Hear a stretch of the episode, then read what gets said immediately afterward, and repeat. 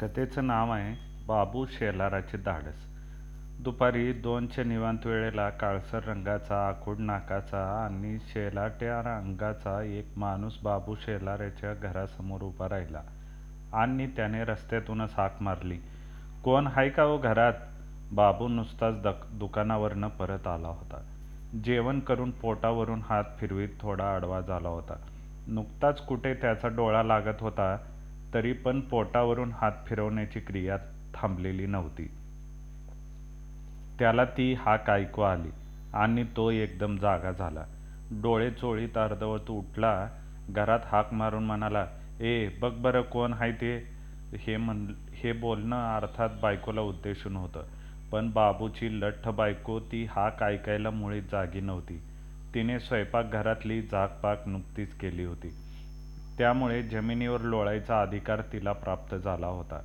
तिने भुईवर लुगडे टाकले होते आणि त्यावर एखादे भरलेले पोते अस्ताव्यस्त टाकावे त्याप्रमाणे ती पसरली होती. तिचे ताने पोरगे तिला चिटकून झोपले होते. त्याला झोपवता झोपवता तीच झोपी गेली होती आणि ते पोरगे बराच वेळ किंचाळत राहून मग दमल्यामुळे तेही झोपे गेले होते. सगळीकडे अगदी निवांत होते. बाबूने चार दोन हाका मारल्यावर त्याची बायको जागी झाली आणि म्हणाली आ जा बघ बाहेर कोण आलंय ते. बाबूने सांगितले आणि तो पुन्हा पोटावरनं हात फिरवत झोपी गेला. मग त्याच्या बायकोने एक भली मोठी जांभई दिली आणि बाहेर ओसरीवर अभ्यास करत बसलेल्या लेकीला सांगितले सरे बघे कोण आलंय बाहेर ते. आणि पुन्हा जांभई देऊन ती झोपी गेली. सरू खाली मान घालून शाळेतला अभ्यास करत होती. आई बापाचा प्रेमळ संवाद झाला ते तिच्या कानावर मुळीच आले नव्हते. पण आई काहीतरी बोलली एवढे तिला कळाले. दरवाजासमोर तो माणूस तसाच उभा असलेला तिला दिसला. ती उठली आणि अंगण ओलांडून दरवाजाकडे गेली. म्हणाली कोण आहे दरवाजा रस्त्यावर उभे असलेल्या त्या माणसाने तिला बघितले आणि गडबडीने विचारलं घरात दुसरं कोणी नाही का? हाय की? आई हाय आपा हाय चुलता हाय आजी बी हाय. कोण पाहिजे तुम्हासनी त्यावर माणसाने गडबडीने सांगितले. जा जा उठव तुझ्या बाला. त्याला मन मोरीत साप शिरला या रस्त्याच्या गटारीतनं. साप असं म्हणून ती आठ दहा वर्षाची पोरगी एकदम किंचाळली आणि पळत पळत आत गेली. आईला सांगू लागली आई ग त्यो म्हणतोय साप शिरलाय आपल्या मोरीत. सरूची आई झोपमोड झाल्यामुळे अर्धवट जागी होती. आधीच मठ्ठ असलेले तिचे डोके झोपेमुळे जास्त सुस्तावले होते. पडल्या पडल्याच ती म्हणाली त्याला म्हणावं ह्यावेळी काय नाही उद्याच्याला ये. नाहीतर म्हणावं पुढचं घर बघ. साप हा भिकाऱ्याच्या जातीतला प्राणी नव्हे हे त्या लहान मुलीला माहीत होते. त्यामुळे भिकाऱ्याला सांगायचा निरोप सापाला सांगणे कितपत फायदेशीर होईल याबद्दल तिला थोडा वेळ साशंकता वाटली. तो पुढच्याही घरात जायचा नाही किंवा उद्याही यायचा नाही. आता आला आहे तेच खरं आहे. कसला निरोप ऐकून घेणारा मनुष्य तो नाही अशी तिची खात्री पटली असावी. कारण तिने आईचे हात ओढून तिला जागे केले आणि सांगितले अगं भिकारी नवं साप शिरला या घरात. मग मात्र सरूची आई झटक्याने खाली बसली आणि म्हणली अगं भया करून तिने पोरगे खांद्यावर घेतले आणि घाबरून ती अंथरुणाबाहेर निघाली. जणू काही त्या अंथरुणातच साप होता. त्याचा थंडगार स्पर्श तिला झाला होता. मग घाबरून ओरडून ती नवऱ्याला सांगू लागली अहो अहो उठा आपल्या घरात साप शिरला या. एव एव्हाना बाबूची झोप पार उडाली होती. तो उठून बसला होता आणि खाली निसटलेले धोतर नीट खवत होता. त्याची हीच मोठी पंचायत होत असे. तो पाच मिनिटं जरी झोपला तरी त्याचे धोतर खाली निसटत असे आणि ते पुन्हा पहिल्यापासून त्याला नेसावे लागले. न निसटणारी धोतरे त्याला कुठल्याच दुकानात मिळत नव्हती. च्या बायलीला ह्या धोतराच्या असं म्हणत आणि दोन्ही हाताने कासोटा घालीत तो भराभरा दुसऱ्या खोलीत गेला आणि आपल्या धाकट्या भावाला उठू लागला. गणप्या भोसडीच्या उठ घरात शिरलाय सापण तू खाल खालतं वरतं घेऊन निवांत पडलायस. वेळ नाही काळ नाही दुपारच्या वक्ताला बी झोपतो या उठ. आणि त्याने झोपेमुळे आलेली झो मोठी जांभई दिली. गणपा उठला आणि मग घरातले सगळे जागे झाले. घाबरून इकडं तिकडं पळू लागले. बाबू दरवाजापाशी गेला आणि त्याने माणसाला विचारले तुम्हीच सांगितले काय साप गेला म्हणून? तो माणूस मागापासून तिथंच उभा होता. हलला नव्हता. बाबूचा प्रश्न ऐकून त्याने मान हलवली. मनाला ह्या मोरीच्या भोकात गेलाय बघा.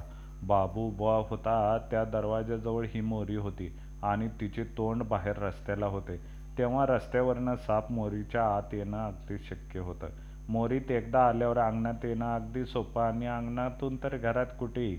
हे ध्यानात आल्यावर बाबू कावरा बावरा झाला आणि अंगणात तिकडे तिकडे बघू लागला. प्रत्येक ठिकाणी काहीतर वळवळत आहे असा भास त्याला होऊ लागला. आवंडा गिळून तो म्हणाला कशावरनं म्हणता? कशावरनं म्हणजे? म्या ह्या डोळ्याने बघितलं जाताना आर आर करस्तवर आत गेला बी. त्या माणसाने सांगितले.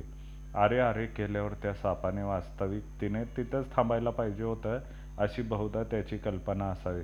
कसला होता? बाबूने जीप वटारावरनं फिरून विचारले. काळा शार होता. वाव दीड वाव तरी असेल बघा. आणि पाठीवर कवड्या होत्या. कवड्या साप म्हटल्याबरोबर बाबूच्या पायाने एकदम जोराची हालचाल केली. तिथल्या तिथंच मग पाय घट्ट भुईला रोवून त्याने पुन्हा विचारले किती वेळ झाला? ह्यो आत्ताच अर्धा घंटा झाला असल नाहीतर नसल. अजून मोरीतच हाय त्यो बाहेर आला नाही. अंगणाकडं नजर ठेवूनच हाय म्या. असं असं म्हणून बाबू ज जपून आत गेला. गणपतला उठून त्याने बाहेर आणले. मग चोर पावलानं तो आतल्या खोलीत गेला. तिथली धुण्याची काठी उचलली आणि दबकत दबकत अंगा अंगणात येऊन त्याने ती गणपतच्या हातात दिली. म्हणला हां गणपा तू ढोस आत मोरीत म्हणजे आत आजचं येतंय बघ बाहेर. आणि तू आलोच दुसरी काठी घेऊन तवर हान गाडी. एवढं बोलून बाबू आत गेला. दुसरी काठी हुडकू लागला पण त्याची दृष्टी त्या दिवशी मंद झाली होती की काय? कोण जाणे? पण हाताला लागण्यासारखी काठी असूनही त्याला ती मुळीच सापडेना तो आपला शोधतच राहिला. आलो रे गणपा असं अधूनमधून म्हणत राहिला. हे असं चालले असते तर बाबूला त्या दिवशी ही काठी सापडली नसती. पण त्याच्या धाकट्या पोराने ती उचलली आणि ही घ्या आप्पा म्हणून त्याच्या हातात दिली. त्या पोराच्या हुशारीचा परिणाम इतकाच झाला की पहिल्यांदा त्याला काठीचा सटका बसला आणि त्याची तंगडी लाल झाली. मग बाबू काठी घेऊन ओसरीच्या शेवटच्या पायरीवर दीटपणाने उभा राहिला आणि गणपतला ओरडून सूचना देऊ लागला आपली काठी तर विलक्षण धैर्याने त्याने अंगणातच रोवून धरली होती आणि मग मोरीच्या भोकाकडे अत्यंत कावेबाजपणे पाहत होता. मधून मधून तो गणपतला खणावीत सांगू लागला हां हां रेट आणखी घा घाल काठी आत फिरव सगळीकडे. छप्पा पाहिलेला त्या बिगर नाही यायचं ते बाहेर. अंगणात हा प्रकार चालू होता तेव्हा ओसरीवर आणि घरात सर्व माणसे वेगाने इकडून तिकडे फिरत होती. बाबूच्या म्हातारीला नीट दिसत नव्हते त्यामुळे ती फार घाबरून गेली. उगीच इकडे तिकडे चाचपडू लागली. आणि त्यामुळे इकडून तिकडे धावणाऱ्या लोकांना तिचा धक्का लागून ती पुन्हा खाली पडू लागली. आगाग बया मेले मेले करीत रडू लागली. हा प्रकार दोन तीनदा झाला तेव्हा बाबू चिडून म्हणाला उगी बस की म्हातारे साप आहे तिथं मोरीत आणि तू का नाचायला लागलीस घरभर? उगी मधी मधी मधी. एवढं घाबराय काय झालं? यावर म्हातारी रडू लागली आणि रडताच रडता घाबरून तोंडाने अस्तिक अस्तिक म्हणू लागली.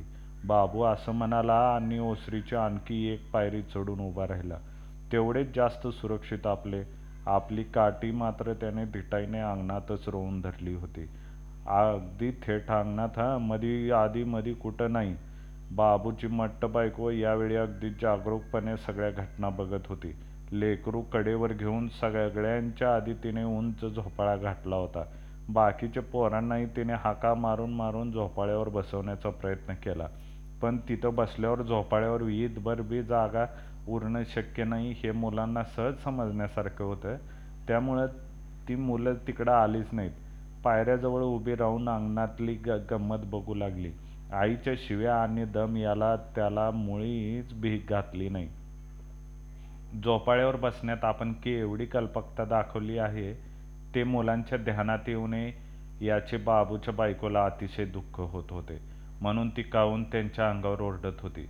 आणि तरीही त्या पायऱ्यावरून हलत नाहीत हे पाहिल्यावर म्हणत होती बाजूला तरी फा दोडानो मधी मधी काय उभा राहता मला बघू दे की नीट. आपल्या नवऱ्याने पाय पायऱ्यावरच अंगणाच्या इतक्या जवळ राहावे ही गोष्ट त्याला मुळीच पसंत नव्हती.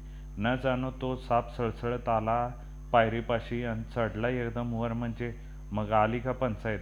असला धोका पत्रून पत्करू नये माणसानं. पोरे काय? पळतील पाटापट. पण यांना तर पळताच येत नाही.